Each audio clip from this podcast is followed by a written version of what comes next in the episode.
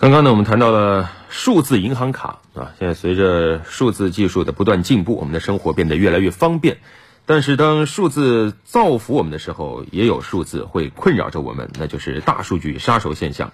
同样的商品，同样的服务，老客户看到的价格有时候会比新客户还要贵出许多。这是怎么一回事？就是一些互联网消费平台，它通过掌握了用户的行为数据，为用户制定出精准的用户画像，进而判断你的消费偏好、消费水平、消费意愿强烈程度，然后向不同的用户推送不同的商品价格。近日，文化和旅游部印发了《在线旅游经营服务管理暂行规定》，将于今年的10月1号起正式的施行。暂行规定当中就明确表示，禁止商家利用大数据杀熟、非法删评论等现象。来听报道。在线旅游经营服务管理暂行规定明确，在线旅游经营者不得滥用大数据分析等技术手段，基于旅游者消费记录、旅游偏好设置等设置不公平的交易条件，侵犯旅游者合法权益。而在线旅游网站的大数据杀熟近年来多次引起热议。2019年3月，有用户反映，在携程购买飞机票时，总价17548元提示无票，再次搜索价格升高为18987元，而海航官网只需要16980元。随后携程公开致歉，但否认杀熟，表示该用户遭遇系统 bug， 承诺绝无大数据杀熟的情况。当月，携程董事局主席梁建章也在媒体采访中否认大数据杀熟的情况，称不会因为搜索量调整价格。此前的2018年，作家王小山也表示，在飞猪平台遭遇杀熟，同一航班别的乘客2500元的票价，他在飞猪平台上购买的价格为3211元。随后，飞猪平台公开回应称，从来没有，也永远不会利用大数据损害消费者的权益。最终，几次全社会关注的大数据杀熟问题都不了了之。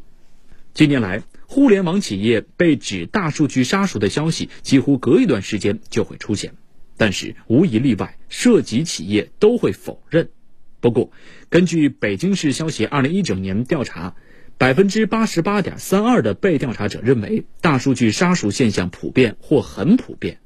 网购平台、在线旅游和网约车被消费者认为此类问题最多。然后大数据呢，它就是把所有的这些你的行为给它获取下来，然后对你进行一个刻画，那我们就把这个叫做你的一个人物画像，然后它会刻画出你的一个人物画像来。这个里面包括你喜欢什么东西，你平时几点出门，然后你上网买东西是一个冲动型的消费，还是喜欢看半天把它扔到购物车里，然后过一阵子再去买。那所有的这些呢，就构成你的一个性格，就形成了你的一个完整的一个人物画像。然后下一步它就根据你的这个人物画像，然后去给你做一些推荐，包括给你定制一些产品，定制一些价格，把它认为你可能会买的利润相对高的东西，然后放在那个一开头的首页给你做一个推荐。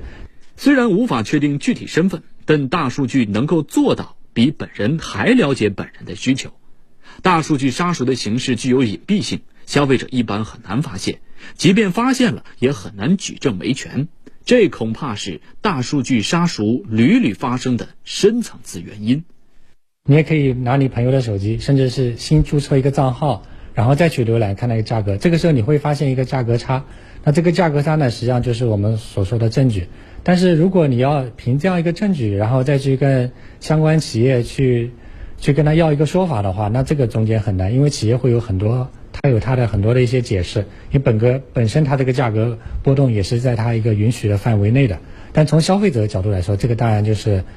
一个不怎么可以接受的一个这样一个事情。面对平台型网站，除了国家出台政策法规，强势部门加强监管，几乎别无他法。